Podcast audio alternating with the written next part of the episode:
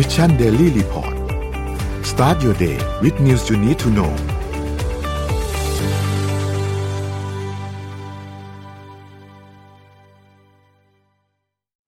สวัสดีครับยินดีต้อนรับเข้าสู่ Mission Daily Report ประจำวันที่ 14 เดือน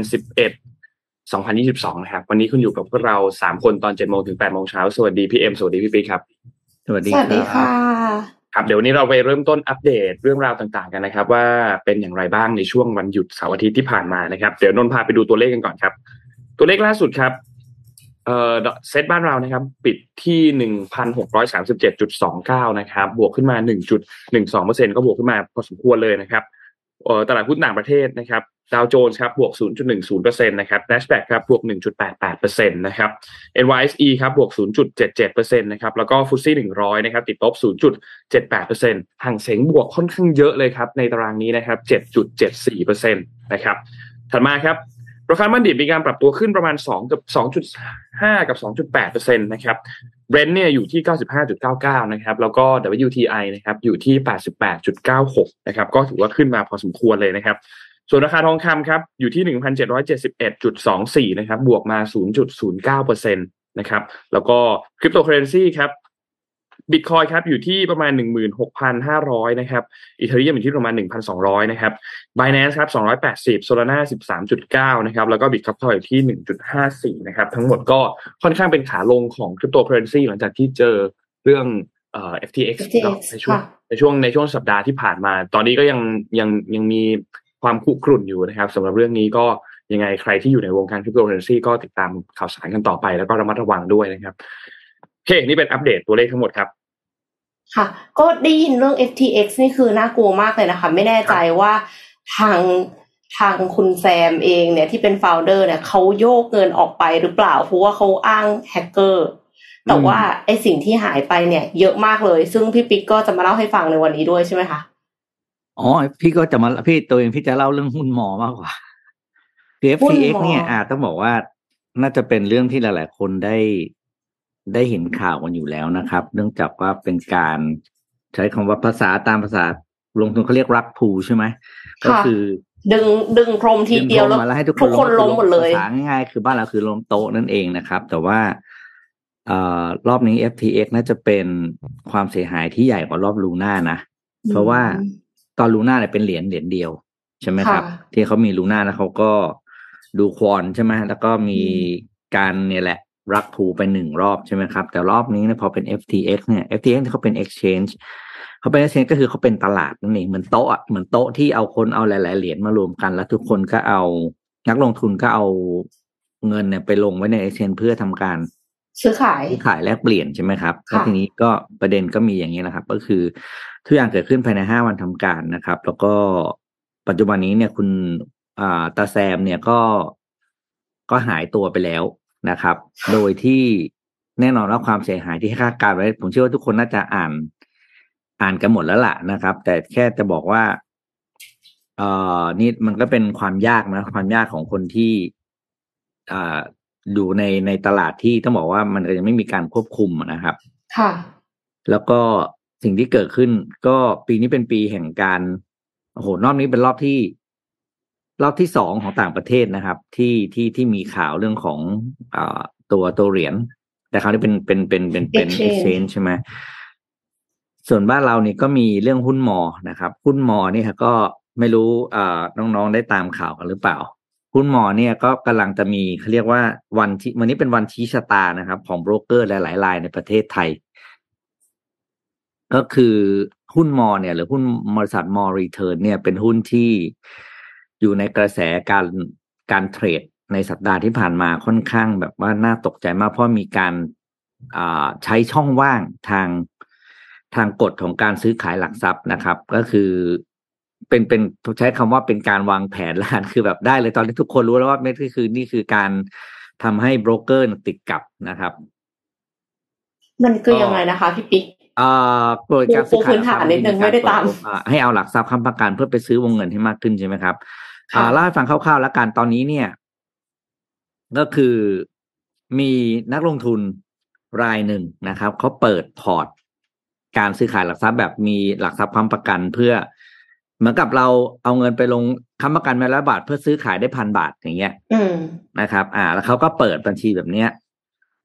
ไว้หลายหลักทรัพย์ด้วยกันเป็นเป็นชื่อเดียวกันนะครับ แล้วก็ทำการเล่นกับตัวหุ้นมอนะครับ ก็คือทำราคาให้สูงขึ้นนะครับ แล้วก็ลากนักลงทุนรายย่อยที่ชอบเล่นหุ้นราคาไวเล่นๆหุ้นวิ่งไวปั่นๆเนี่ยก็ไป แล้วก็ก็เป็นการเทขายหุ้นออกมานะครับ แล้วก็ราคาก็ลงพอลงเสร็จก็รับเข้าไปรับซื้อเอง ด้วยวงเงินที่ได้รับเปิดไว้ นะครับเพราะฉะนั้นตัวเองก็มีหลักทรัพย์เสร็จปุ๊บสามารถคือเอาง่ายไปหาแล้วเพราะการอธิบายมันจะยาวมากนะครับ แต่รู้ว่าวันนี้เป็นวันชี้ชะตาว่าตั้งลงทุนรายเนี้ยครับ ที่ทำการซื้อหลักทรัพย์ไปในราคาต่ำกว่าที่ที่ที่มันโดนลงมาฟลอร์สองวันติดกันเนี่ยนะจะเอาเงินมาจ่ายค่าหลักทรัพย์หรือเปล่า เพราะเพราะว่าเป็นถ้าไม่เอามาจ่ายเนี่ยแปลว่าโบรกเกอร์จะต้องจ่ายเองนะครับมันเป็นการมันเป็นการซื้อแบบเปิดวงเงินนะครับ ค่ะ คือมันมีช่องว่างก็คือ เกมนี้ไม่มีใครผิดเลยนะ ถ้าตามกฎการ trade นะครับ คือถ้านักลงทุนเอาเงินมาจ่ายก็คือจบ แต่ถ้าไม่เอามาจ่ายแปลว่าโบรกเกอร์ต้องจ่ายเป็นความเสียหายหลายพันล้านบาทมากเลยนะครับ แล้วก็ มันจะเป็นความเสียหายอย่างมากกับบริษัทโบรกเกอร์หลายๆรายนะครับ ก็รอดูนะครับ วันนี้ว่าจะมีเพราะวันนี้เป็นวันครบดิวชำระ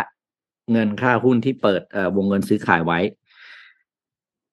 โอ้เหนื่อยตลาดเงินปีนี้นี่ ต้องบอกว่า ต้องก็แบบคือใช้คำว่าไงอะ มีเลขกลในหลายอย่างนะครับ ที่อืมนักลงทุนย่อยๆอย่างเราอาจจะใช้คำว่าตามไม่ค่อยทันเนาะครับค่ะแบบยืมเงินคนอื่นมา อย่างเงี้ย คือยืมเงินคนอื่นมาลงทุนอะอืมบางคนคือแบบไม่มีหุ้นอยู่ในตัวเอง แต่ว่ายืมเงิน ยืมหุ้นคนอื่นมาขายอะช็อตหุ้นชาวบ้านเลยก็แต่ที่ที่จะบอกก็คือว่า ผมเชื่อว่าเนี่ย กลับมาในเรื่องของ FTX และเรื่องของมอเนี่ยคือทั้งคู่เลยนะเรื่องเรื่องสองเรื่องเนี้ผมว่ามันเป็นสิ่งที่อาจจะเกิดขึ้นกับเพื่อนของเราเนาะอันเนี้ยผมว่าค่อนข้างจะถ้าคนที่อยู่ในสายเรื่องอะลงทุนอะไรอย่างนี้นะครับ อาจจะมีเพื่อนของเราอยู่ในนั้นอย่างเงี้ยเออก็อย่าไปแหมจะบอกจะปลอบใจก็ได้ แต่การการปลอบใจต้องใช้คำพูดที่ระมัดระวังมากๆเลยนะค่ะ ไอ้คำพูดคำพูดประเภทว่า ไม่เป็นไรหรอกไม่มีอะไรหรอกอะไรเงี้ยโอ้โหไอ้คำพูดแบบนี้ไม่ได้เนี่ยไปพูดกับเขาเนี่ยว่าก็คำพูดอีกอย่างหนึ่งก็คือบอกแล้วไง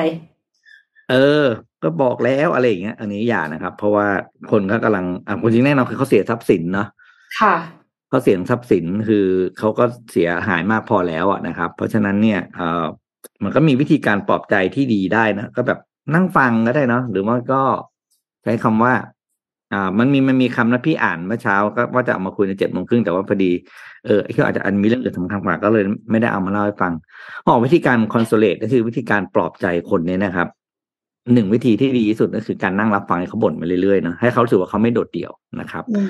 สองก็คือการอ่าแสดงออกทางร่างกายก็คืออ่ากอดให้กำลังใจตบไหล่นั่งเอ่อนั่งตบเขาอะไรอย่างเงี้ยนะคือแบบนี่คือสิ่งที่แบบการแสดงออกถึงความเข้าใจและแสดงความเห็นอกเห็นใจกันที่ง่ายที่สุด แล้วก็ไม่ทำร้ายจิตใจกันเนาะเพ ราะว่าคำพูดเนี่ยบางทีเราไม่ได้ตั้งใจหรอกเพียงแต่ว่าคำพูดไปจี๊ดอะแต่ถ้าการแบบนั่งฟังเฉยๆเนี่ย หรือการที่แสดงออกทางทางร่างกายเนี่ย จะดีกว่าด้วยซ้ำนะครับค่ะ อืมอะไปเรื่องอื่นครับ ไปเรื่องอื่น ค่ะ ไปไปข่าวดีกันบ้างนะคะอืมเป็นเป็นเรื่องของเมดเทคค่ะ เป็นผลการทดลองตัดต่อพันธุกรรม รักษามะเร็งเนื้องอกเบื้องต้น เป็นผลที่น่าพอใจค่ะ แล้วก็ปัจจุบันนี้เนี่ยเขาก็ อยากจะศึกษาการรักษาแบบเจาะจงรายคน ทีมวิจัยจากบริษัทแพทฟาร์มานะคะ รายงานถึงผลการทดลองรักษาเนื้องอกมะเร็งทีเซลที่ผ่านการตัดต่อพันธุกรรมT cell เนี่ยคือเซลล์เม็ดเลือดขาวชนิดหนึ่งที่ทำหน้าที่ฆ่าเซลล์มะเร็งในร่างกายค่ะ แต่ว่า อันเนี้ยเขาใช้วิธีต่อต่อยีนใน T cell เพื่อรักษามะเร็งอย่างเจาะจง การตัดต่อยีนใน T cell เพื่อรักษามะเร็งอย่างเจาะจงเนี่ยมีมาก่อนหน้านี้แล้ว แต่ว่ายังเป็นการรักษามะเร็งในกระแสเลือด หรือมะเร็งต่อมน้ำเหลืองเท่านั้น แต่ยังไม่สามารถรักษามะเร็งที่เป็นก้อนเนื้องอกมาก่อนค่ะ ครั้งนี้เป็นครั้งแรกนะคะ เทคนิค CRISPR-Cas9 อันนี้คือชื่อเทคนิคค่ะ เทคนิค CRISPR-Cas9 เนี่ยทำให้ T cell สามารถ จับโปรตีนของมะเร็งคนไข้แต่ละคนได้อย่างเจาะจง นักวิทยาศาสตร์เนี่ย เขาได้ inspiration มาจากแบคทีเรียค่ะ เขาสงสัยว่าแบคทีเรียทำไมถึงไม่ติดไวรัส จริง ๆ แบคทีเรียก็ติดไวรัสได้เหมือนกันเอ็มเพิ่งรู้โอเคแต่ว่ามันมีเทคนิคของแบคทีเรียอยู่ที่ทำให้ไม่ติดไวรัส คือแบคทีเรียเนี่ยเขาใช้วิธีการตัดต่อยีนค่ะ คิดดูคือสามารถตัดต่อยีนได้ แล้ว ก็เลยนำวิธีการเนี้ยมาใช้กับคน Cas9 เนี่ยคือชื่อของโปรตีนชนิดหนึ่ง หลักการทำงานของ CRISPR-Cas9 เนี่ยเขาใช้ guiding mRNA เข้าไปตรวจสอบ DNA ของเซลล์ แล้วดูว่าส่วนไหนที่มันเป็นรหัสเข้ากันได้ค่ะ หลังจากนั้นก็ตัด DNA ส่วนหนึ่งออกไปแล้วใส่ DNA บางส่วนเข้ามาแทน โดยที่ใช้ไวรัสเป็นพาหะนะ ถ้าสมมติว่าจะเข้าไปตัดในร่างกายนะคะ คือหรือไม่งั้นก็คือต้องดึงเซลล์จากร่างกายออกมา แล้วก็ตัดต่อข้างนอก แล้วเสร็จเราก็ใส่กลับเข้าไปใหม่ แต่ถ้าจะตัดข้างใน คือต้องใช้ไวรัสเนี่ย บรรจุ guiding mRNA แล้วก็สิ่งอื่นที่เหลือทั้งหมด เราก็เข้าไปในร่างกาย การทดลองครั้งนี้เนี่ย มุ่งไปที่การทดสอบความปลอดภัยของการใส่ T เซลล์ที่ผ่านการตัดต่อ DNA เข้าไปเป็นหลัก มีกลุ่มตัวอย่าง 16 คนเป็นผู้ป่วยมะเร็งทรวงอก มะเร็งปอดและมะเร็งลำไส้ค่ะ วิธีการทดลองเนี่ยเริ่มจากการเก็บตัวอย่างชิ้นเนื้อมะเร็ง มาถอดรหัส DNA หรือว่าที่เรียกว่า DNA sequencing รายคน เพื่อหาพันธุกรรมที่กลายเป็นพันธุ์ของเซลล์มะเร็ง จากนั้นทำนายว่าจุดที่กลายพันธุ์จุดใดน่าจะทำให้ T เซลล์จับเซลล์เหล่านี้ได้ แล้วจึงออกแบบโปรตีนบน T เซลล์เพื่อจับกับเซลล์มะเร็ง แล้วตัดต่อ DNA ของ T เซลล์เข้าไป สุดท้ายคือให้ยากับผู้ป่วยเพื่อกดภูมิคุ้มกันของผู้ป่วยเอง แล้วให้ T เซลล์ที่ตัดต่อยีนเข้าไปทำหน้าที่แทนค่ะ กระบวนการเนี้ย มันซับซ้อนมาก แล้วมันก็กินเวลานานถึงหนึ่งปีนะคะ บางราย ทีมวิจัยพบว่า T เซลล์ที่ใส่เข้าไปเนี่ย ไปกระจุกอยู่บริเวณเนื้องอกมะเร็งตามที่หวัง คือเหมือนกับว่าทำให้ T เซลล์หาเซลล์มะเร็งเจอได้เร็วด้วยนะคะ แล้วก็สามารถหยุดการเติบโตของก้อนมะเร็งในผู้ป่วย 5 รายได้ค่ะ คือ sample เนี่ยคือ 16 16 คนนะคะ แล้วก็สามารถหยุดการเติบโตของก้อนมะเร็งในผู้ป่วย 5 รายได้ มีผลข้างเคียงกับผู้ป่วย 2 รายค่ะ แต่ว่าด้วยความที่มีผล แบบมีประสิทธิภาพในการรักษาเนี่ยกับผู้ป่วย 5 ราย แล้วก็มีผลข้างเคียงกับผู้ป่วยเพียง 2 ราย จึงสรุปว่าผลการทดลองเนี่ย ได้ผลเป็นที่น่าพอใจค่ะ นักวิจัยเนี่ยเขายังให้โดสต่ำอยู่ เพราะว่าขั้นตอนนี้มุ่งไปแค่ทดสอบความปลอดภัยของการใส่ทีเซลที่ผ่านการตัดต่อดีเอเข้าไปเป็นหลัก ดูว่าปลอดภัยหรือเปล่านะคะ แต่ขั้นต่อไปถึงจะเป็นการเพิ่มโดสเพื่อดูประสิทธิภาพ ก็นับว่าเป็นข่าวดีของวงการแพทย์ค่ะ ถ้ามีอีกวิธีหนึ่งที่สามารถรักษามะเร็งได้เนี่ย คือเขาบอกว่า CRISPR Cas เอ่อ CRISPR Cas9 เนี่ย เป็นเทคนิคที่ที่ค่อนข้างประหยัด คือคือราคาถูกอะค่ะ ก็น่าจะช่วยเพิ่มโอกาสในการรักษามะเร็งให้ผู้ป่วยในวงกว้างที่ไม่ได้ต้องแบบ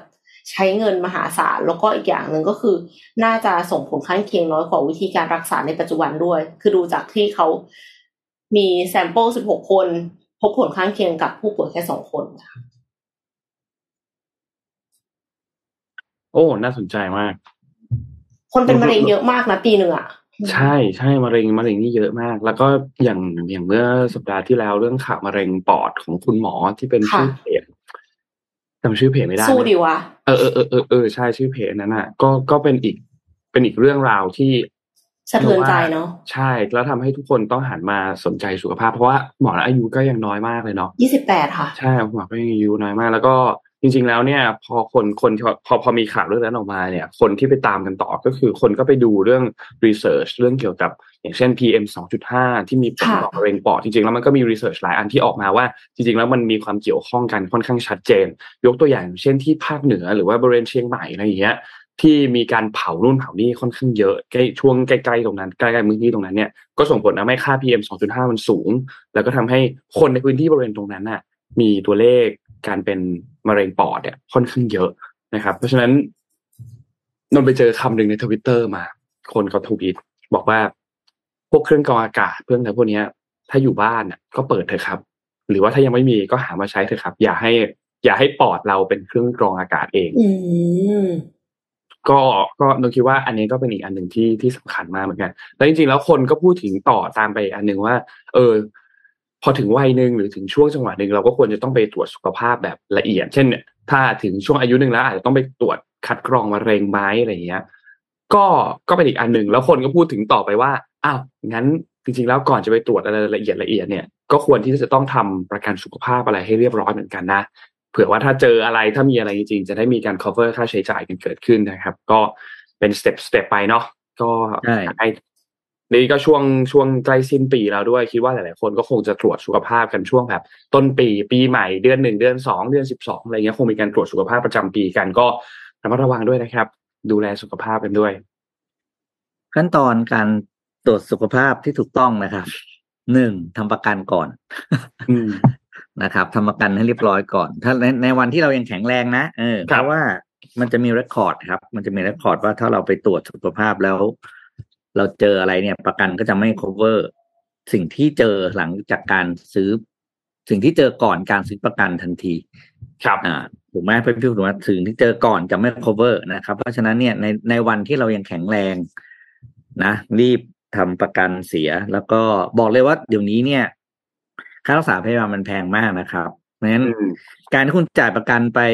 ปีหนึ่งพี่ตีว่าประมาณสองหมื่นแล้วกันนะ ประมาณสองหมื่นบาทแล้วกันนะครับ ประกันสุขภาพทำไมทำไมมันถูกจังพี่ปิ๊กใช่หรออ้าวถ้าถ้าพวกนนกับเอ็มประมาณสองหมื่นไงถ้ารุ่นรุ่นแต่ว่าต้อง แต่ว่ามันต้อง cover ถ้าสมมติว่า cover โรคร้ายแรงเราด้วยนะคะเอ่อตามอายุถ้ายิ่งอายุยิ่งน้อยประกันยิ่งถูกไงครับใช่ใช่ใช่ใช่ใช่ด้วยด้วยความความโอกาสที่เราจะไม่สบายจะน้อยไงถูกไหมอาตีว่าอะสุดๆก็ไม่เกินสี่หมื่นที่พี่พี่เนี่ยประกันของพี่ก็จะมีสองสาที่ใช่ไหมที่หนึ่งก็อันหนึ่งก็สี่หมื่นห้าหมื่นอะไรเงี้ยครับ แต่จะบอกว่าไอ้ที่จ่ายฟรีไปมันคืออ่าโอเค ถือซะว่าเป็นค่ากาแฟที่เราไม่ได้กินนะแต่มันจะเห็นผลดีมากในวันที่คุณต้องต้องใช้มันอะนะครับ ครับโอ้เพราะค่ารักษาพยาบาลอย่างนี้แพงมากจริงครับ ผ่าใช้ติ่งงงๆเนี่ยนะผ่าใช้ติ่งงงๆต้องมีแสนห้านะครับไส้ติ่งนะไส้ติ่งนี่คือมันแบบเป็นโรคที่ไม่ใช่โรคเป็นเป็นสิ่งที่เหมือนเกือบทุกคนเลยนะที่ต้องเจออะอ่าไส้ติ่งนี่ไม่ใช่โรคถูกไหมเพราะเป็นการอะไรที่แบบเอ่อแอคิวอะแอคิวคืออะไรลำไส้ตรงนั้นอะมันจะต้องแบบเออเกิดการอักเสบมันต้องตัดทิ้งไส้ติ่งไม่ใช่โรคเรื้อรังอ่าอย่างเงี้ยแสนห้า แล้วก็นอกนั้นก็โอ้โห คือถ้างงๆไปไม่มีต่ำกว่าสองหรือสามเพราะฉะนั้นประกันที่คุณจ่ายไปสามปีเนี่ยแป๊บเดียวเอง คุณได้คืนภายในสามวัน ครับ ซื้อไปเถอะซื้อไปเถอะอย่าเสียดายประกันรถเรายังซื้อได้เลยแปลกเนาะอืมรถที่มันของนอกกายเรายังประกันเลยอะและไอ้ร่างกายเราเป็นเป็นตัวเราเองทำไมเราไม่จ่ายค่าประกันใช่ไหมครับ เราหลายคนชอบคิดว่าตัวเองไม่เป็นไรอันนี้นี่แบบพยายามให้ทุกคนเข้าใจนะถึงความสำคัญเพราะว่าเดี๋ยวนี้ ค่าสาพยาบาลมันไปไกลมากเลยนะครับอินฟลชันเท่าไหร่นี่ค่าสาพยาบาลนี่ชนะตลอดจริงค่ะชนะตลอดจริงครับ อืมอะพาไปดูข่าวถัดไปครับ ตอนเริ่มต้นรายการในเรารายงานตัวเลขเศรษฐกิจเนาะเราก็จะมีตัวหนึ่งอย่างห่างเสงตลาดที่จีนเนี่ยนะครับ ที่บวกขึ้นมาค่อนข้างเยอะประมาณ 7%กว่าๆเนี่ยนะครับ ก็เราไปดูรายละเอียดกันนิดนึงว่ามันเกิดอะไรขึ้นนะครับ อย่างที่เห็นครับว่าดัชนีห่างเสงเนี่ยขึ้นมา พอสมควรเลย 7.7%นะครับ แล้วก็มีตัว Enterprise เนี่ยขึ้นมาประมาณ 8%ที่มีจากหุ้นสายการบิน คาสิโนต่างๆ ซึ่งก็ค่าเงินหยวนเอง ราคาสินค้าโภคภัณฑ์เองทั้งน้ำมันเหล็กทองแดงต่างๆ เนี่ยก็ราคาก็พุ่งขึ้นไปเหมือนกันนะครับ ซึ่งปัจจัยหลักๆ ที่ทำให้เกิดเรื่องนี้เนี่ยคงอยู่ไม่พ้นเรื่องเกี่ยวกับเรื่องของการที่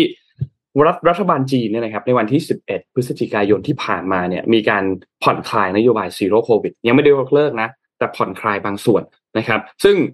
หลักๆ ใจความสำคัญที่สุดเลยเนี่ยคือการปรับลดระยะเวลาการกักตัวสำหรับคนที่เดินทางเข้ามาใน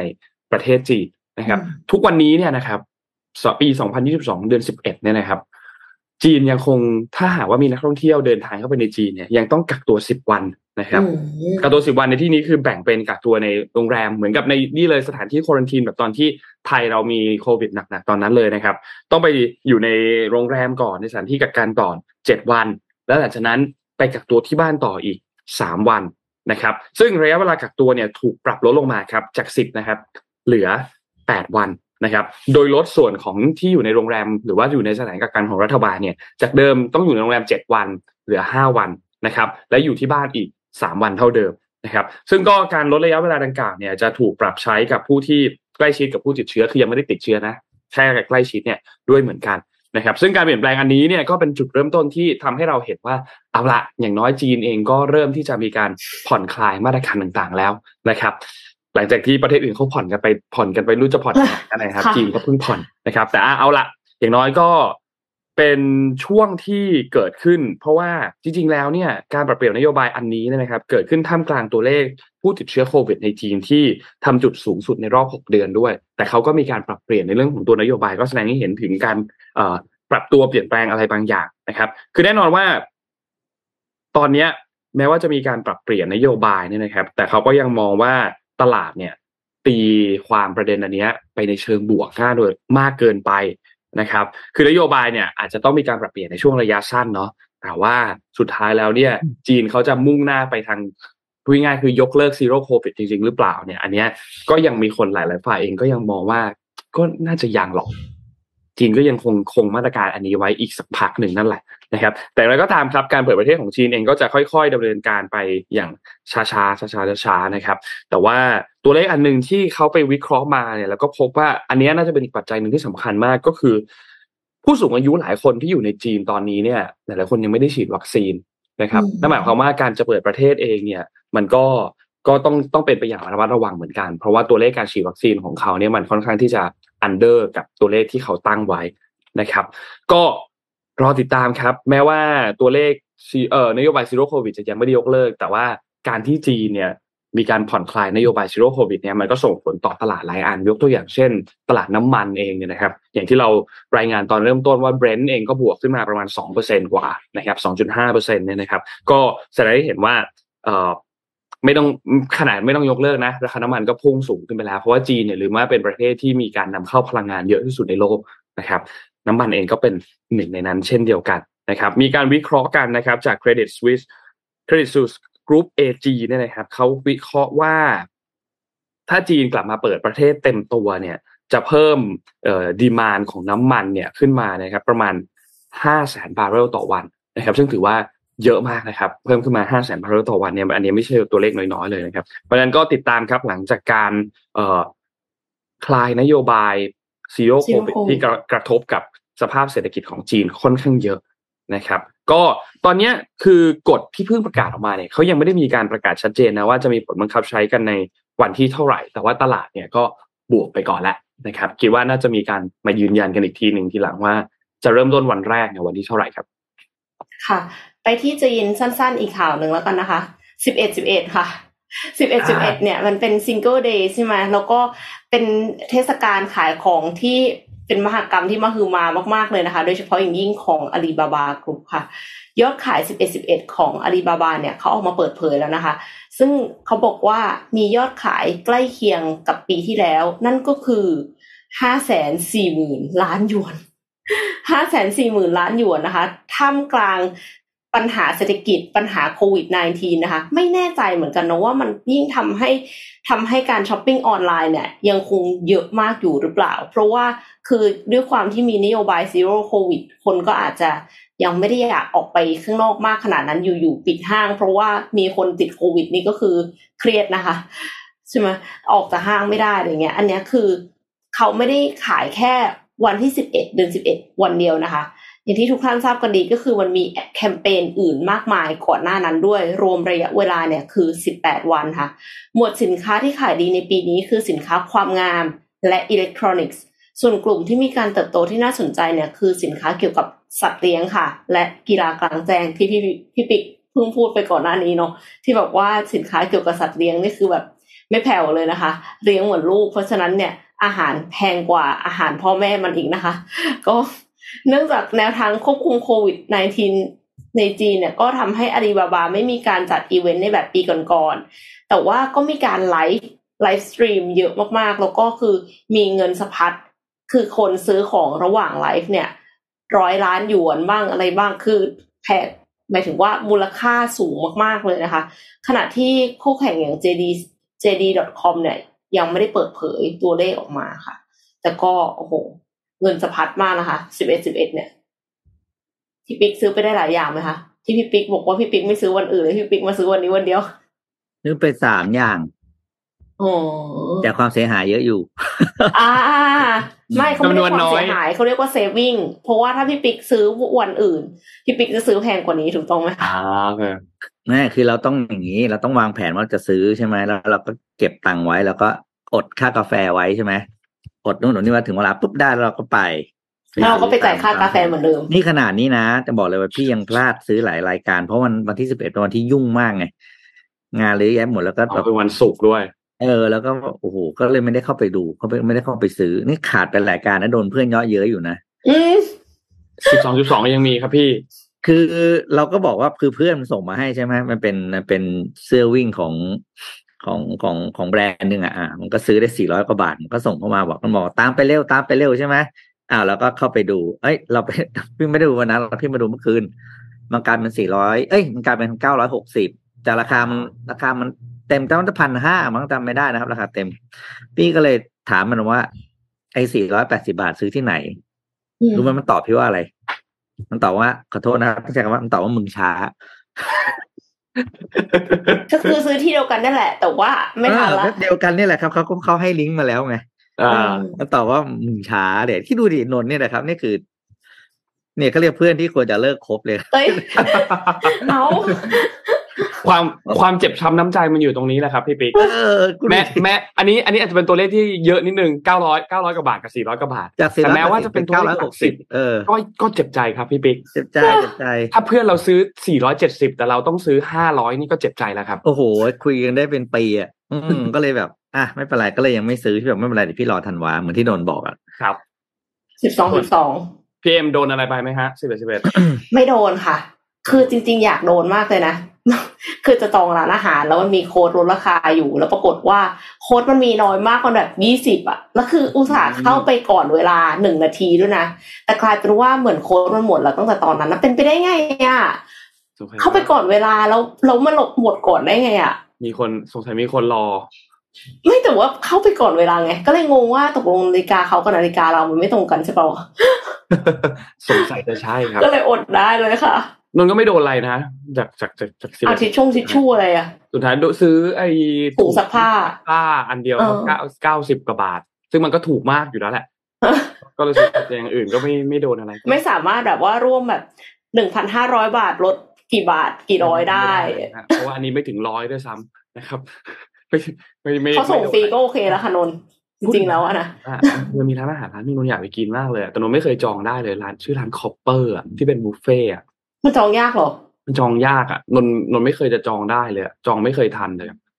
เป็นร้านอืมอยู่ที่อยู่ที่แถวแถวปิ่นเกล้าอะครับ แต่ว่าเมื่อวานเมื่อวานนนท์เห็นข่าวเขาลงในเพจตัวเองว่าเขากำลังจะขยายร้าน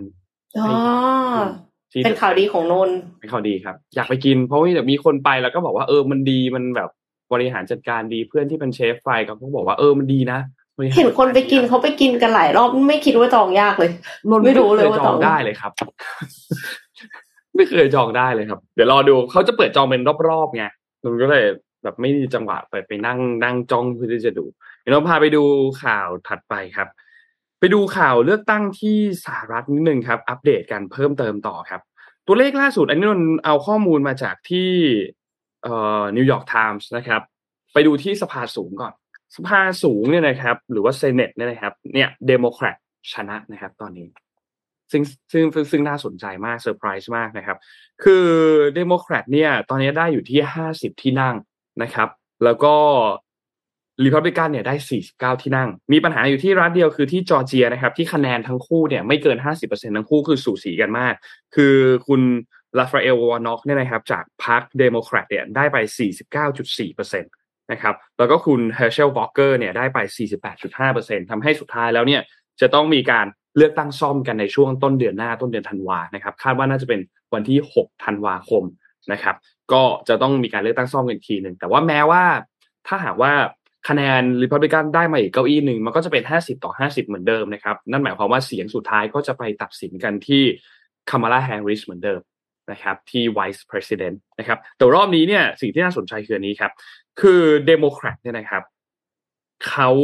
เก้าอี้ที่ไม่ได้ไม่ได้เข้าไปเลือกตั้งในครั้งนี้มีมีสามสิบหกเก้าอี้สามสิบหกเก้าอี้คือเก้าอี้เดิมนะครับริพับลิกันเนี่ยมียี่สิบเก้าเก้าอี้นะครับ ที่ไม่ได้เข้าไปเลือกตั้ง คือยังอยู่เหมือนเดิมเพราะเขาเลือกกันแค่35ที่นั่งใช่ไหมครับนั่นหมายความว่าก็ริพับลิกันตอนเนี้ยการเลือกตั้งครั้งล่าสุดเนี่ย ได้ Senate ไป20เก้าอี้นะครับ ส่วนเดโมแครตเนี่ยการเลือกตั้งครั้งล่าสุดเนี่ยได้ไปแล้ว14เก้าอี้นะครับ ซึ่งแม้ว่าจะพอผลรวมมาแล้วเนี่ยมันก็ออกมาเป็น 50 ต่อ 49 นะครับ นั่นหมายความว่าตอนนี้สภาสูงเนี่ยนะครับ ยังคงครองเสียงอยู่ที่เดโมแครตอยู่นะครับ อันนี้คือเป็นข้อมูลล่าสุดนะครับ 50 ต่อ 49 ที่นั่ง รอการเลือกตั้งซ่อมกันอีกครั้งหนึ่งในวันที่ 6 ธันวาคมนะครับ ซึ่งในช่วงอันนี้ที่ผ่านมาเนี่ยนะครับไบเดนได้ชัยชนะตรงนี้เนี่ยจะทำให้ตัวเองเนี่ยสามารถแต่งตั้ง เลือกคนที่จะเข้ามาทำหน้าที่ในศาลของรัฐบาลกลางสหรัฐได้นะครับ และที่สำคัญมากกว่านั้นเนี่ยคือ ถ้าหากว่าตำแหน่งผู้พิพากษาศาลสูงสุดมีการว่างเกิดขึ้น ไม่ว่าจะเป็นการเกษียณอายุเป็นการเสียชีวิตหรืออะไรก็ตามเนี่ยนะครับพรรคริพับลิกันเนี่ยไม่สามารถกีดการผู้พิพากษาคนใหม่ที่โจไบเดนเนี่ยจะเลือกขึ้นมาได้ ย้อนกลับไปปี 2016 ตอนนั้นเนี่ยนะครับเกิดเหตุการณ์ลักษณะเดียวกันเลยครับแต่ตอนนั้นน่ะริพับลิกันเนี่ยสามารถกีดกันผู้พิพากษาคนที่บารักโอบามาเนี่ยเลือกไว้ได้ นะครับ เพราะฉะนั้นตอนนี้มีแนวโน้มที่พรรคริพับลิกันเนี่ยอาจจะโอเคละแม้ว่าจะเพลี่ยงพล้ำในเก้าอี้ของ Senate เนี่ยนะครับ แต่ว่าเก้าอี้ของ House หรือว่าสภาล่างสภาผู้แทนราษฎรเนี่ย ตอนนี้ผลคะแนนเนี่ยนะครับ อย่างที่เราเอาตัวเลขขึ้นมาให้ดูเลยเนี่ย ก็คือเอ่อนิวยอร์กไทม์เนี่ยรายงานว่ารีพับลิกันมี 212 เก้าอี้เดโมแครตมี 204 เก้าอี้ ณที่นี้คือ 218 เก้าอี้คือครองเสียงข้างมากนะครับ ข้อมูลอันนี้อาจจะมีการเหลื่อมกันเล็กน้อยนะเพราะว่าแต่ละที่เขาก็ได้รับการรายงานข้อมูลมาอาจจะมีการดีเลย์กันเล็กน้อยแต่คร่าวๆเนี่ยก็ห่างกันที่ 211 หรือว่า 212 ต่อ 203 หรือ 204 นะครับ ตัวเลขก็จะใกล้ใกล้เคียงกันนะครับ ก็ยังมีบางรัฐที่ยังนับคะแนนไม่เสร็จนะครับ แล้วก็อาจจะต้องมีการเลือกตั้งซ่อมไหมอันนี้เรารอติดตามกันอีกทีหนึ่งแต่ว่าริพับลิกันเนี่ยขาดอีกเพียงแค่ 6 เก้าอี้เท่านั้น นะครับ ก็จะสามารถครองตำแหน่งครองเสียงข้างมากในสภาล่างได้นะครับ ก็รอดูครับ แต่ว่ายังไงก็ตามถึงตอนนี้เนี่ยโดนัลด์ทรัมป์เนี่ยการจะกลับมาเนี่ยก็ค่อนข้างค่อนข้างยากพอสมควรเลือกตั้งครั้งนี้ไม่ได้ขาดขนาดนั้นนะครับ โจไบเดนเองก็ออกมาแสดงความพอใจกับการเลือกตั้งในเลือกตั้งทั้งเซเนตทั้งเฮาส์ในครั้งนี้มากพอสมควรว่า ก็เป็นการสะท้อนในอีกภาพหนึ่งว่าก็ยังมีคนที่เชื่อใจเขาพอสมควรนะ นะครับแม้ว่าคะแนนอันได้น้อยลงตามประวัติศาสตร์จริงแหละนะครับ ไม่ได้มีการพลิกโผเรื่องนี้มากนะแต่ก็ไม่ได้ขาดมากขนาดนั้นนะครับ ก็รอติดตามกันดูครับสำหรับการเลือกตั้งสหรัฐว่าช่วงวาระสองปีที่เหลือของโจไบเดนเนี่ยจะเป็นอย่างไรนะครับ แล้วก็คะแนนความนิยมเองก็ยังไม่ได้ดีมากขนาดนั้นนะครับ รอตามครับ คือโดนัลด์ทรัมป์เนี่ย ตอนแรกเขาแบบ เหมือนเขาสร้างกระแสได้เยอะมากเลยเนาะตอนที่เขาเป็นประธานาธิบดีเสร็จแล้วพอเขาโดนแบนออกจากทวิตเตอร์ไป แล้วก็มาบอกว่าตัวเองจะสร้างโซเชียลมีเดียใหม่ชื่ออะไรคะ Truth Truth ใช่ปะเออ แล้วเสร็จแล้วคนก็คิดว่า เอ้ยโซเชียลมีเดียเนี้ยอาจจะมาแรงก็ได้ เพราะว่าผู้สนับสนุนทรัมป์ก็มีไม่ใช่น้อย หรือแม้กระทั่งผู้ที่ไม่สนับสนุนทรัมป์จะชอบติดตามทรัมป์ก็มีไม่ใช่น้อยเช่นเดียวกัน ปรากฏว่าโซเชียลมีเดียอันนี้มันก็ไม่ได้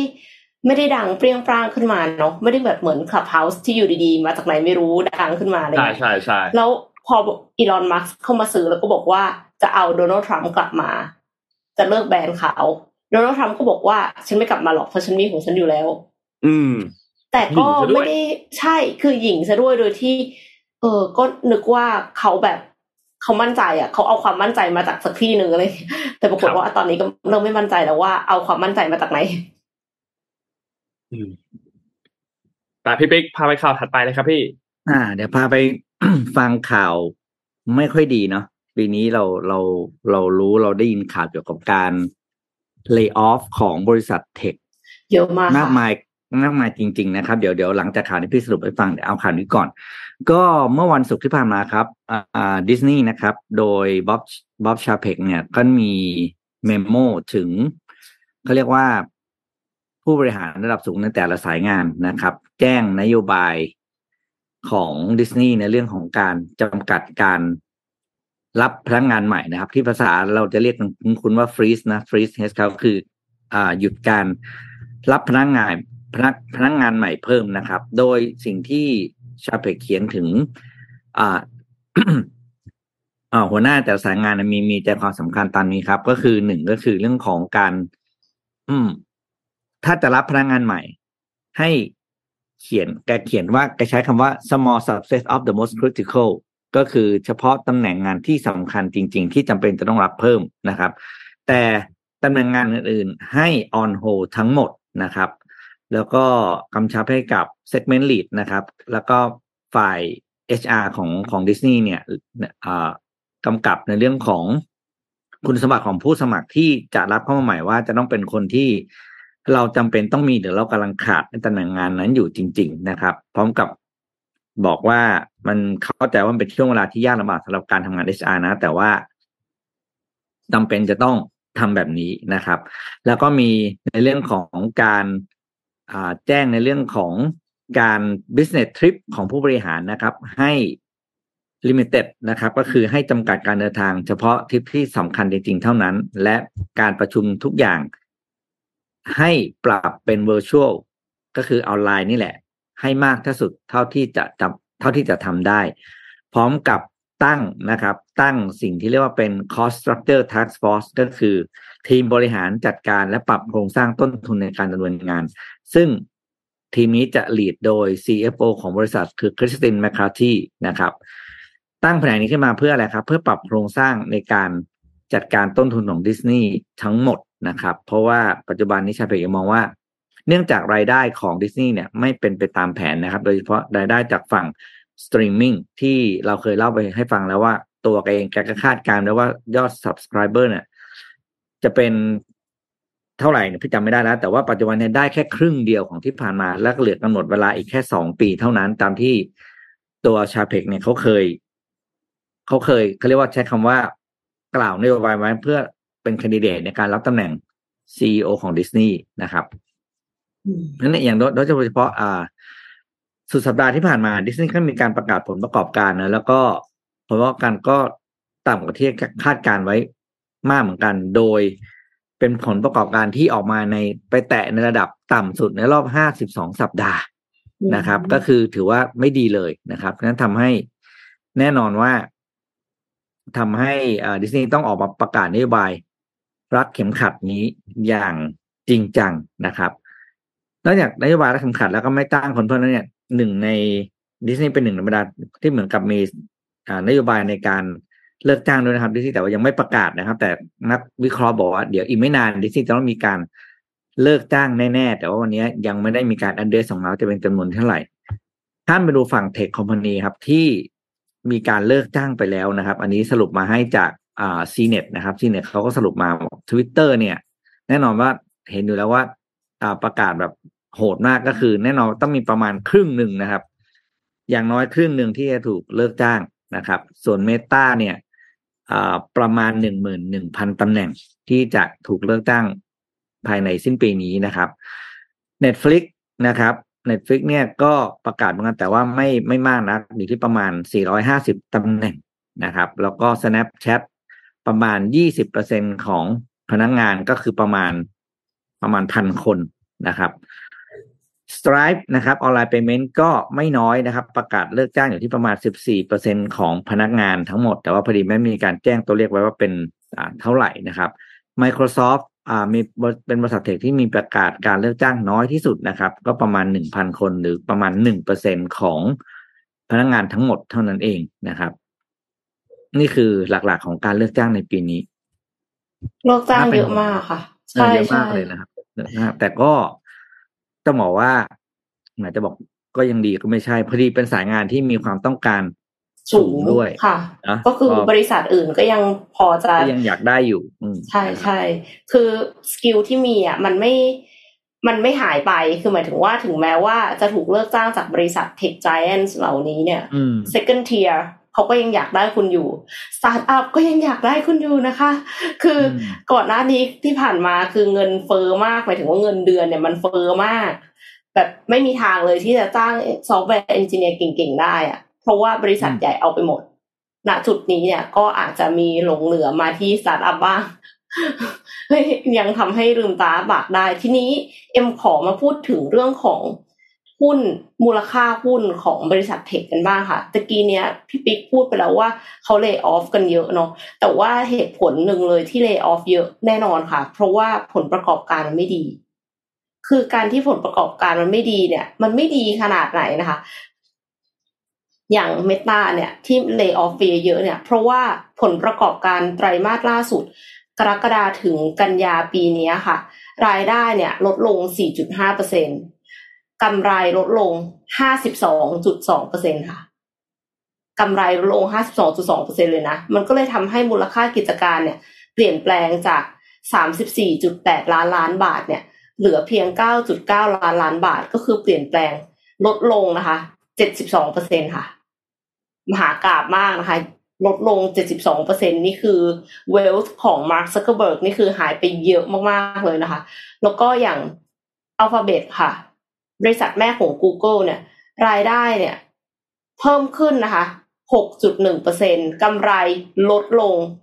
26.5เปอร์เซ็นต์มูลค่ากิจการเนี่ย ก็เลยลดลง 37%ค่ะ จากต้นปี 72.4 ล้านล้านบาท ปัจจุบันเนี่ย เหลือ 45.6 ล้านล้านบาทค่ะ Amazon.com นะคะรายได้เพิ่มขึ้น 14.7%แต่กำไรลดลง 9%ค่ะ ทำให้มูลค่ากิจการเนี่ยลดลง 33%ต้นปีอยู่ที่ 63.7 ล้านล้านบาท ปัจจุบันนี้อยู่ที่ 42.6 ล้านล้านบาท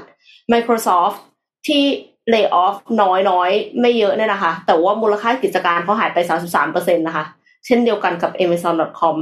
รายได้เนี่ยเพิ่มขึ้น 10.6เปอร์เซ็นแต่ว่ากำไรลดลง 14.4เปอร์เซ็นมูลค่ากิจการต้นปี 95.4 ล้านล้านบาท ปัจจุบัน 63.7 ล้านล้านบาทก็คือลงไป1ส่วน3เช่นเดียวกัน แล้วก็ Apple ค่ะ Apple ซึ่งเป็นบริษัทที่มีมูลค่าสูงสุดในโลกนะคะณจุดนี้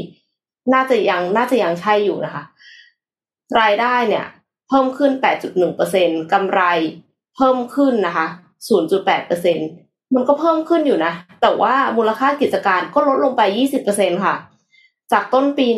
109.7 ล้านล้านบาทปัจจุบัน เหลือ 87.9 ล้านล้านบาทค่ะ ทั้งนี้ก็คือ คือผลประกอบการมันก็ส่วนใหญ่แล้วมันก็คือแย่ลงจริง ๆ ก็เลยทำให้บริษัท tech เหล่านี้ต้องรัดเข็มขัด คือเขาก็ต้องทำยังไงก็ได้ให้ตัวเองอยู่รอดอะค่ะ แต่ว่าประเด็นก็คือต้องชดเชยให้มันแฟร์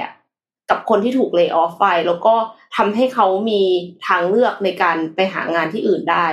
ช่วยเขาหางานไหม เปิดเว็บเป็นแบบ Facebook Career หรือ Meta Career อะไรอย่างเงี้ยคือหมายถึงว่าแบบ คนที่อยากจะมารับคนเหล่านี้ที่ถูกเลิกออฟที่จริงๆแล้วเขาก็ยังมีความสามารถอยู่ เขาก็มีความสามารถเท่าเดิมแหละ ก่อนที่จะถูกเลิกออฟกำลังที่จะถูกเลิกออฟใช่ไหมคะ คือช่วยเหมือนเป็น Marketplace อะให้เขามีโอกาสได้ได้งานใหม่ที่เร็วขึ้น แล้วก็ไม่ได้จำเป็นที่จะต้องแบบเหมือนกับ ใช้เงินเก็บไปเรื่อยๆ เพื่อที่จะหางานอะไรเงี้ยค่ะ ก็คือชดเชยให้เขามี คือหลายคนที่มีรายได้เยอะอะก็อาจจะมีหนี้สินเนาะเพราะว่าคือเหมือนกับพอมีรายได้เยอะก็ไปซื้อบ้านซื้อคอนโดผ่อนบ้านอะไรเงี้ยค่ะเรากลายเป็นว่าอยู่ๆพอโดนเลย์ออฟปั๊บอะทีนี้กลายเป็นหนี้ท่วมเลย ก็อยากจะให้ดูแลพนักงานเก่ากันตรงนี้ด้วยค่ะ อืม อืม เหนื่อยเหนื่อยเหนื่อยเหนื่อยเหนื่อยอ่านี่นนพามาดูโปรโมชั่นท้ายปีกันนิดนึงครับ เพราะว่าใกล้ช่วงปีใหม่แบบนี้หลาย ๆ คนน่าจะวางแผนไปเที่ยวกันเนาะก็เลยอยากจะเอามานำเสนอกันนิดนึงครับกับโรบินฮูดครับใครที่เป็นสายท่องเที่ยววันนี้มีแคมเปญจากโรบินฮูดนะครับ ร่วมกับ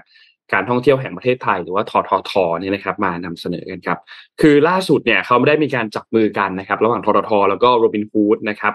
ได้มีการรวมพลังกันเพื่อกระตุ้นความถี่ในการท่องเที่ยวภายในประเทศนะครับ ก็มีการส่งแคมเปญ APEC Amazing Deal เที่ยวทั่วไทยนะครับ ก็ชวนคนกรุงเทพปริมณฑลนะครับสัมผัสประสบการณ์การท่องเที่ยวแบบคุ้มค่าเที่ยวช่วงวันหยุดราชการกรณีพิเศษเพื่อหวังกระตุ้นการท่องเที่ยวในช่วง สิ้นปี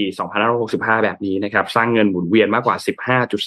15.35 ล้านบาทนะครับ เพียงแค่จองโรงแรมที่ร่วมรายการกับ Robinhood Travel นะครับ ใส่โค้ด APEC 1,000 นะครับ APEC 1 แล้วก็ 0 3 ตัวนะครับ รับทันทีครับส่วนลด 50%สูงสุดมูลค่า 1,000 บาทนะครับ จองได้ตั้งแต่วันที่ 10 ถึง 16 พฤศจิกายนนะครับ แล้วก็เข้าพักวันที่ 16 ถึง 20 พฤศจิกายนนะครับ พิเศษสุดๆครับสำหรับลูกค้าแอป Robinhood นะครับ สามารถรับสิทธิ์โค้ดส่วนลดส่งฟรีอาหารเนี่ยนะครับ ส่งส่งอาหารฟรีค่าค่าส่งเนี่ยนะครับ20ครั้งในระยะเวลาในระยะทางไม่เกิน30กิโลเมตรนะครับ ทางด้าน คุณกิติพงศ์ประพัฒทอนะครับ คนนี้เป็นผู้อำนวยการภูมิภาคภาคกลางการท่องเที่ยวแห่งประเทศไทยเนี่ยก็บอกว่า จากที่รัฐบาลได้มีการประกาศให้วันที่ 16ถึง18 เนี่ย เป็นวันหยุดราชการในพื้นที่ 3 จังหวัดก็คือกรุงเทพนนทบุรี สมุทรปราการนะครับ เป็นก็ก็เลยทำให้เนี่ยเขาก็เลยมีแคมเปญออกมานะครับ 16ถึง20 ก็เป็นวันหยุดยาว 5 วันนะครับ วันที่ 16 16 นี่น่าจะวันพุธใช่ไหมครับ หยุดยาว 5 วันยาวไปจนถึงเสาร์อาทิตย์นะครับ ก็เป็นจังหวะที่ดีที่ทรทเนี่ยจะกระตุ้นการท่องเที่ยวนักท่องเที่ยวในประเทศให้มากขึ้นนะครับ ก็ประกอบกับสถิติในเรื่องของสิทธิ์ เราเที่ยวด้วยกันในเฟสที่ 4 นะครับ ส่วนขยายที่ทรทเป็นผู้รับผิดชอบพบว่าเอ่อเมืองหลักตามภูมิภาคต่างๆเนี่ยก็ยังคงเป็นจุดหมายปลายทางที่ผู้ใช้สิทธิ์เราเที่ยวด้วยกันเนี่ยมาใช้บริการห้องพักมากถึงร้อยละ80นะครับ ก็เลยเห็นว่าเออควรจะมีการเอ่อส่งมีแบบการจัดโปรโมชั่นการร่วมกับ พันธมิตรในรูปแบบแบบ flash sale นะครับผ่านทางช่องทางออนไลน์ก็มีการจับมือร่วมกับโรบินฮูดนะครับทางด้านคุณสีหนาท ล่ำซำนะครับประธานเจ้าหน้าที่บริหารบริษัท Purple Ventures นะครับก็บอกว่าเนี่ยเพื่อเป็นการกระตุ้นการท่องเที่ยวภายในประเทศในช่วงวันหยุดกรณีพิเศษแบบนี้เนี่ยนะครับ ก็มีการร่วมกันแล้วก็จัดแคมเปญ Apex Amazing Deal เที่ยวทั่วไทยนะครับ ก็ดีเทลอย่างที่นนเล่าให้ฟังเลยครับ ก็อย่าลืมกรอกโค้ดตัว Apex 1,000ด้วยนะครับ ยังไงก็ขอบคุณข้อมูลจากโรบินฮูดครับ ค่ะ ก็ไปเที่ยวกันนะคะครับถ้าถ้าปลยปีใครปลยปีที่ละถ้าใครที่ยังมีเงินอยู่ก็ไปเที่ยวกันนะคะ กระตุ้นเศรษฐกิจค่ะ คือช่วยผู้ประกอบการด้วยแหละ แล้วก็แนะนำให้เที่ยวในไทยก่อนเนาะอืมถ้าแบบจริง ๆ นะ คือเที่ยวเอาเป็นจริงนะคือเที่ยวจะหมายจะบอกเที่ยวที่ไหนก็ได้เหมือนกันอันนี้เป็นคำพูดที่ไม่ถูกต้อง เราก็ต้องเข้าใจนะการเที่ยวต่างประเทศกับการเที่ยวในประเทศความแตกต่างมันแน่นอนอยู่แล้วล่ะ แต่ว่า อย่าลืมคือเที่ยวต่างประเทศได้เนอะแต่อย่าลืมเหลือเงินมาเที่ยวที่ไทยบ้าง เพราะว่าค่ะธุรกิจบริการบ้านเราก็รอนักท่องเที่ยวแหละ คือช่วงนี้นักท่องเที่ยวต่างประเทศเข้ามาเยอะจริงๆนะเข้ามาเยอะแบบเยอะมากๆ แต่ก็เราไม่รู้นะเพราะถ้าใคร monitor flight อะเขาจะมีแอปที่ monitor flight เข้าออกใช่ไหมจะเห็นว่าโอ้โห flight เข้าประเทศไทยเยอะมากจริงเราไม่รู้เป็นเพราะเอเปกหรือเปล่านะครับ เพราะว่าแบบก็มีเจ้าหน้าที่ระดับสูงก็มาประชุมใช่ไหมก็ต้องมี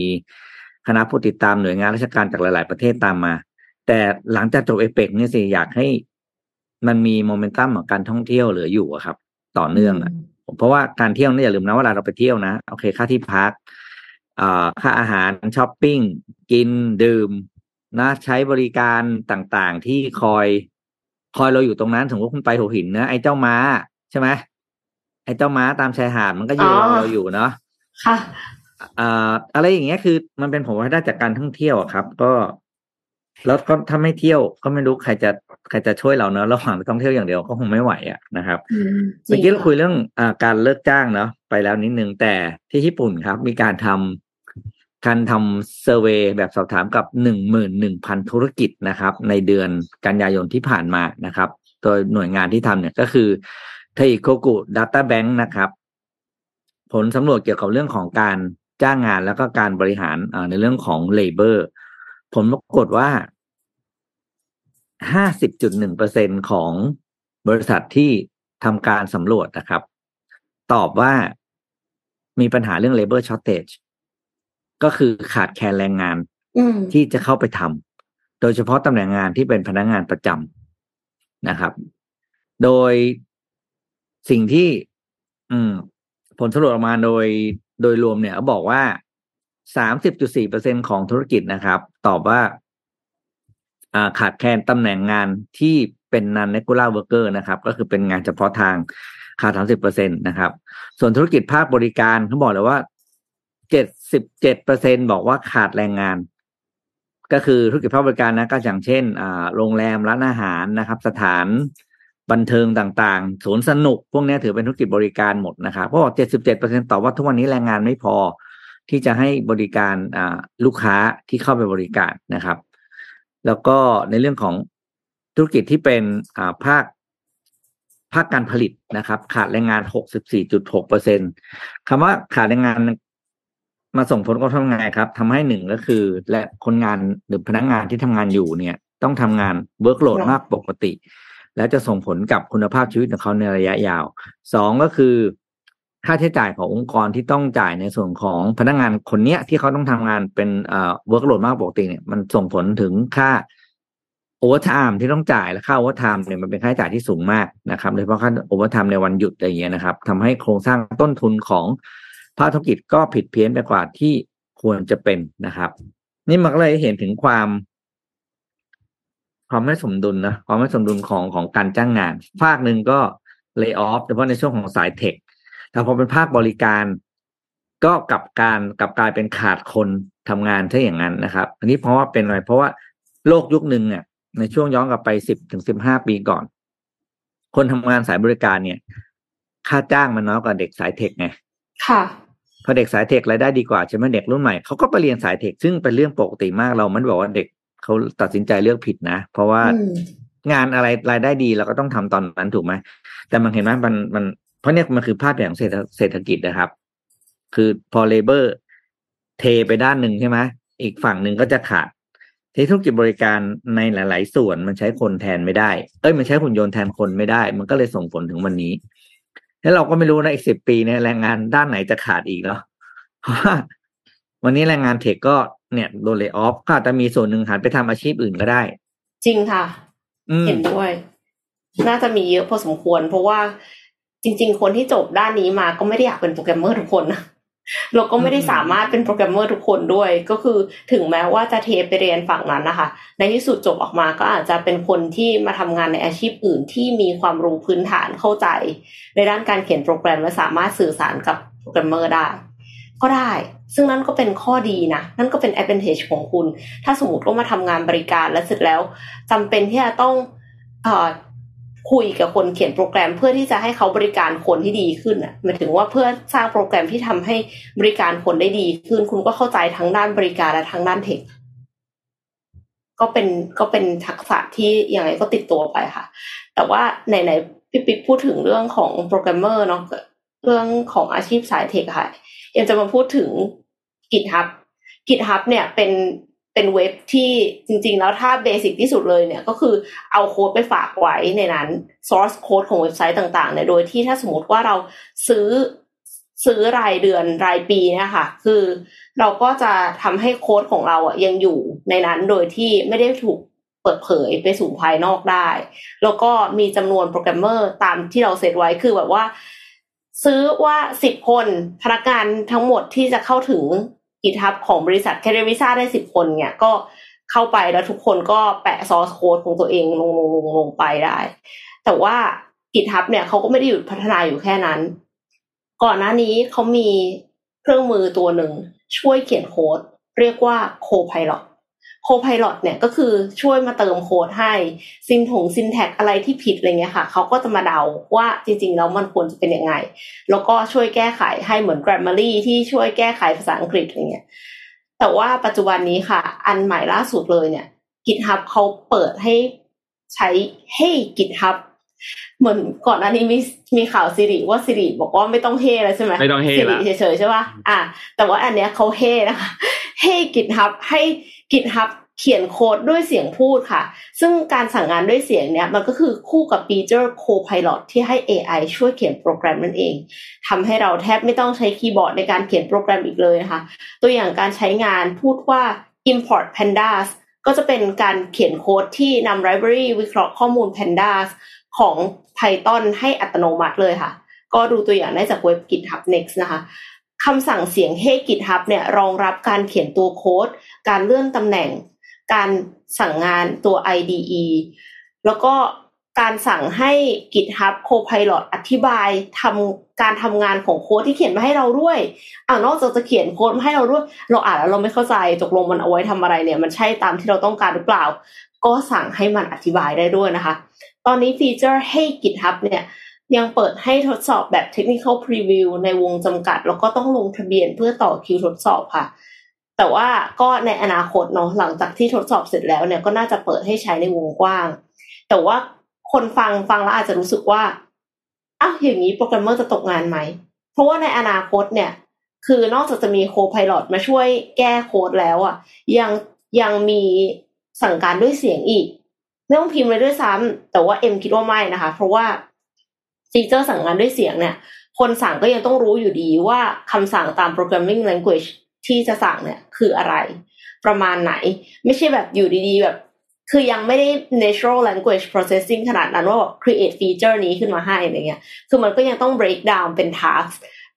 แบบตามที่คอมพิวเตอร์เข้าใจอยู่อะไรเงี้ยค่ะ แล้วก็การสั่งงานด้วยเสียงรวมถึง Copilot เนี่ย คิดว่าน่าจะมาเพิ่มประสิทธิภาพในการทำงานให้กับโปรแกรมเมอร์ให้กับ software developer มากกว่า โดยเฉพาะคนที่พิมพ์สัมผัสไม่เก่ง คือถ้าพิมพ์สัมผัสไม่เก่งนี่คือเขียนโคดช้าเลยนะ เพราะว่ากว่าจะพิมพ์เสร็จนะคะ เราบางคนที่พิมพ์ผิดพิมพ์ถูกเป็นประจำอะโค้ดมันก็ไม่ run แล้วคือ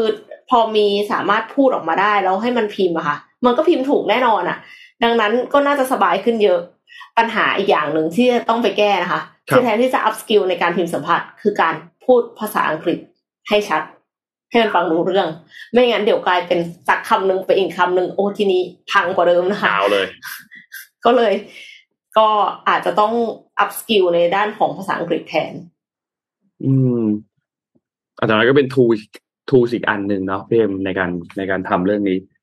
ใช่ค่ะ ก็น่าจะทำให้โปรแกรมเมอร์ทำงานเร็วขึ้นได้ ครับ น่าสนใจครับ เราพามาดูต่อที่เรื่องถัดมาครับ จริงๆมีสองเรื่องที่อยากที่อยากพาไปดูจำชวนพี่ปิ๊กคุยเรื่องนี้พี่ปิ๊กตอนที่โควิดมาใหม่ ๆ เราเจอปัญหาเรื่องเอ่อการขนส่งทางเรือที่มีปัญหามากเลย ตู้อืมคอนเทนเนอร์อืมไม่มีใช่ไหมครับแล้วก็หาไม่ได้ราคาตู้คอนเทนเนอร์ตอนนั้นเนี่ยดีดไปโหราคาแรงมากอะต่อตู้หนึ่งอะขึ้นไป น่าจะเป็นหลักเท่าได้ไหมครับพี่ปิ๊กร้อยเปอร์เซ็นสองร้อยเปอร์เซ็นได้ไหมโอ้ยสามเท่าสี่เท่านู่นอืม ขึ้นไปแบบเยอะมากเท่าครับช่วงนั้น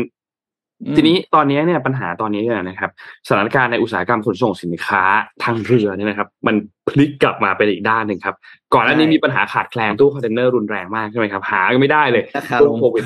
ช่วงโควิดระบาดตอนนี้ปัญหาคือตู้คอนเทนเนอร์เกินร์ล้นครับ ล้นครับ เพราะว่าภาวะเศรษฐกิจในหลายๆประเทศตอนนี้เนี่ยมันชะลอลงไปครับ พอมันชะลอปุ๊บนั่นหมายความว่าความต้องการในการซื้อสินค้าในโลกตอนนี้มันก็น้อยตามลงไปด้วยนะครับเอ่อมีข้อมูลอันหนึ่งที่ออกมาเปิดเผยนะครับ บอกว่าตอนเนี้ยคลังสินค้าหลายแห่งในโลกเนี่ยนะครับ ไม่เหลือพื้นที่มากพอที่จะเก็บตู้คอนเทนเนอร์เพิ่มเติมได้แล้ว แล้วก็ในอีกช่วงสองสามเดือนต่อจากนี้ไปเนี่ยนะครับ จะเจอปัญหานี้รุนแรงมากขึ้นไปอีก มาถ้าหากว่ายังเจอปัญหาตู้คอนเทนเนอร์เปล่ายังคงเพิ่มปริมาณสูงขึ้นไปอีกนะครับเอ่อที่อิตาลีเนี่ยนะครับ มีผู้บริหารบริษัทชื่อโซกิสเนี่ยนะครับเขาออกมาพูดถึงบอกว่าที่อิตาลีเนี่ยบริษัทของเขาเนี่ยต้องปฏิเสธลูกค้าที่จะใช้บริการเนี่ยเป็นจำนวนมาก เพราะว่าปัจจุบันเนี่ยคลังของบริษัทในหลาย ๆ เมืองเนี่ย ตู้คอนเทนเนอร์อยู่มีตู้คอนเทนเนอร์ข้างในตู้คอนเทนเนอร์มีของแบบไม่รู้นะ แต่แค่ตู้เนี่ยมันเต็มความจุกับพื้นที่เก็บแล้วนะครับ ซึ่งสิ่งที่เกิดขึ้นเนี่ยจริงๆแล้วเนี่ยต้องบอกว่าในช่วงก่อนหน้านี้เนี่ยไม่ได้เกิดขึ้นบ่อยครั้ง เพราะว่าปกติแล้วเนี่ยช่วงคริสต์มาสทุกคนจะทราบดีว่าเป็นช่วงที่มีการขนส่งสินค้าแบบคึกคักมากนะครับ การที่มีตู้คอนเทนเนอร์เปล่าเหลือเยอะขนาดนี้เนี่ยมันแสดงให้เห็นเลยว่า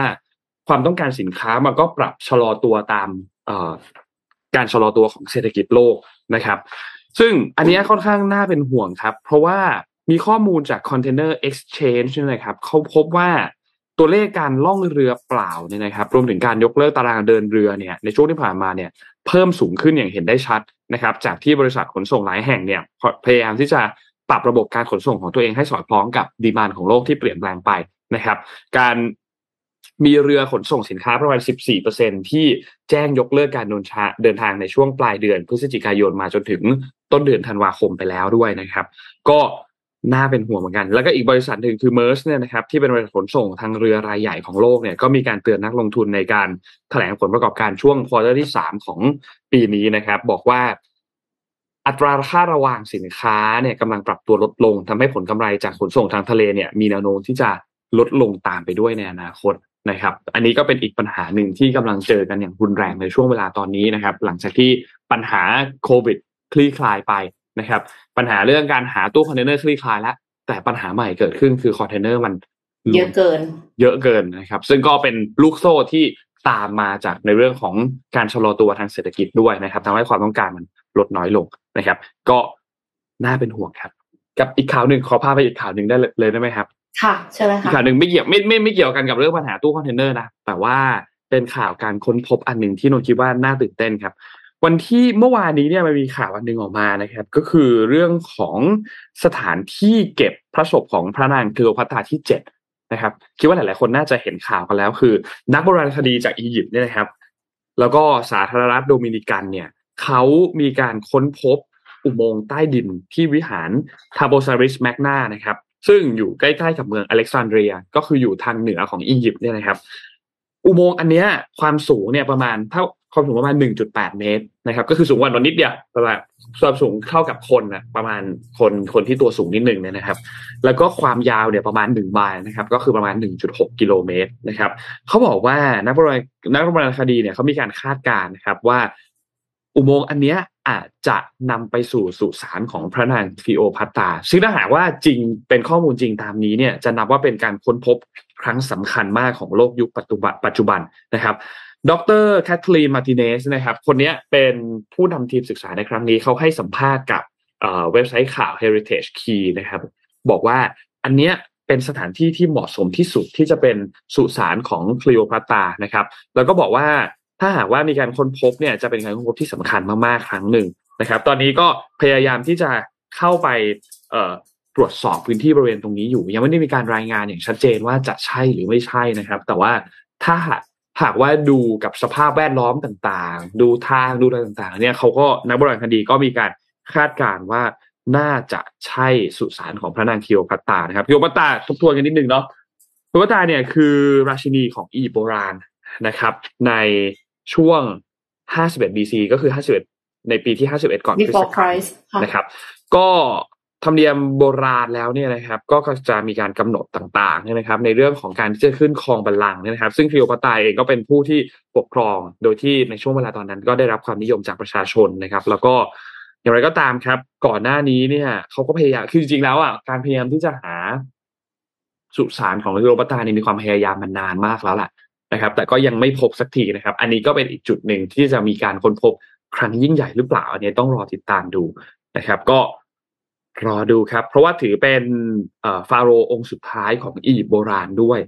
นะครับ ก่อนที่อียิปต์เนี่ยจะกลายมาเป็นส่วนหนึ่งของอาณาจักรโรมันนะครับ ก็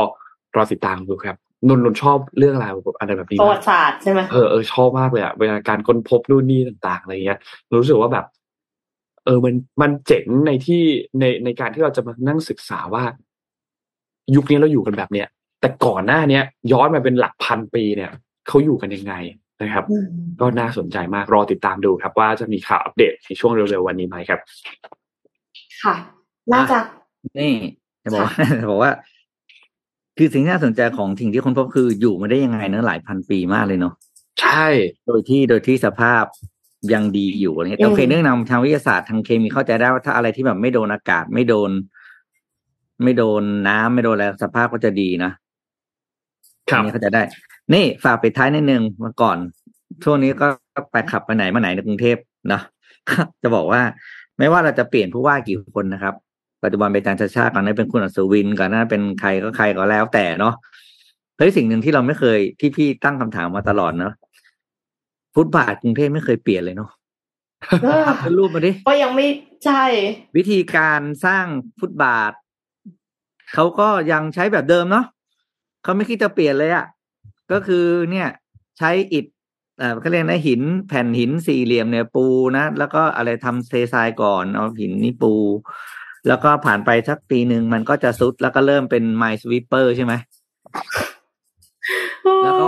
มันมีอีกรูปหนึ่งด้วยนะนี่อันนี้นี่ตรงไหนไม่จำไม่ได้ละอีกรูปนี่ก็ตรงตรงอ่อนนุชบางคนไปประชุมงานมาเนี่ยอย่างเงี้ยเขาก็ใช้เขาคือเป็นการพิสูจน์แล้วว่า ไม่ว่าจะเป็นเขตไหนก็ตามนะครับ จะใช้ วิธีการก็คือใช้แบบเดิมในการสร้างฟุตบาท อันนี้นี่เป็นช่วงช่วงอยู่ใต้ใต้ใต้สะพานข้ามทางแยกนะครับพอดีพี่ถ่ายรูปกลับไป เฮ้ยจะถามว่า คุณก็รู้ว่าสร้างแบบนี้แล้วมันก็จะพังอะ อืมทำไมถึงยังสร้างแบบนี้ต่อไปคุณไม่ยังสร้างแบบเดิมเหรอคุณไม่มีสถาปนิกคุณไม่มีอะไรนะอันนี้งานตำแหน่งนี้ต้องเรียกอะไรสถาปนิกใช่ไหมหรือว่า คนที่จะออกแบบฟุตบาทกรุงเทพให้มันดีกว่านี้หรอ แบบสร้างแล้วไม่ต้องเปลี่ยนอีกเลยมีไหมอะจำได้ว่าก่อนหน้าเนี้ยที่มีฟุตบาทเอกชนนะคะแถวเพลินจิต มันสวยมากเลยนะแถวเพลินจิตก็ไม่แน่ใจแต่ว่าในเมือง คือแล้วเสร็จแล้วกทมก็ไปทุบของเขาทิ้ง แล้วก็ไปทำ Minesweeper อืม คือครับไอ้แบบนี้เราเห็นอยู่แล้วว่าเดี๋ยวแป๊บเดียวก็พัง เพราะว่าฝนตกใช่ไหมครับ ก็ไปไปไปเซาะให้ทรายที่อยู่ข้างใต้เนี่ยเขาก็กระเด็นที่มาเสร็จพอกระเด็นมาพื้นมันก็ไม่เสมอมันก็พอพังแผ่นหนึ่งเนี่ย มันจะเละเลยคราวเนี้ยเฮ้ยก็เลยงงว่ายังทำแบบเดิมอีกเหรอ อะไรอย่างเงี้ยครับก็แบบนี่ไม่รู้นะ อันนี้ไม่แน่ไม่แน่ใจว่าเป็นเพราะอะไรนี่มีคอมเมนต์พูดถึงบอกว่าเรื่องฟุตบาทเนี่ย อาจจะนะ เป็นการจัดจ้างที่ทำไว้แล้ว อาจจะต้องรอทำ TOR ใหม่ รอทำสัญญาใหม่ อันนี้ไม่แน่ใจเหมือนกันว่าว่าเป็นแบบนั้นหรือเปล่าไม่รู้อะรู้แต่ว่า ก็เห็นแบบเดิมอีกแล้วอะอือืมมจริงครับ เราก็ไม่รู้นะ ไม่รู้อะหมดหมดหมดคำถามหมรอดดูคำถามปีหน้าแล้วกันหมดคำถามจริงคหรับมดคำถามจริงๆครับ ตามนั้นเลยครับอะวันนี้เราจะน่าเห็นจะในกองอิฐสี่เหลี่ยมเนี่ยแผ่นเป็นอิฐนะนนท์นะเป็นหินครับสี่เหลี่ยมเนี่ยตลอดเลยแล้วก็สร้างไปปั๊บแล้วก็พังอะไรแล้วก็เงี้ยพัง แล้วแล้วก็เดินสร้างใหม่เดินเดินต้องเหมือนหลบกับระเบิดอะครับใช่เออใช่ลุ้นลุ้นด้วยก้าวนี้ก้าวนี้มันจะพลิกหรือเปล่าอะไรอย่างเงี้ยเนาะอืมแล้วมันจะมีน้ำไปขังข้างในไงอืมพอเราเหยียบแล้วปุ๊บน้ำมันก็กระเด็นขึ้นมาเออ ตามโอ้นั้นยยังไงดีอะตามนั้นเลย ฝากให้ส่งไปถึงอา Traffic จารย์พงษ์ดูชาติได้ไหมเนี่ย เออเอออาจจะต้องลองทราพี่ผมดูไม่รู้ว่าได้ไหม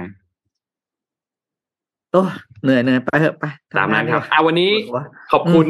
SCB ครับผู้สนับสนุนแสนใจดีของอืมเรานะครับ ขอบคุณ SCB มากๆนะครับ และขอบคุณดีน่าโทนิวครับน้ำเต้าหู้ออร์แกนิกหอมอร่อยดีกับสุขภาพให้คุณออร์แกนิกได้ทุกวัน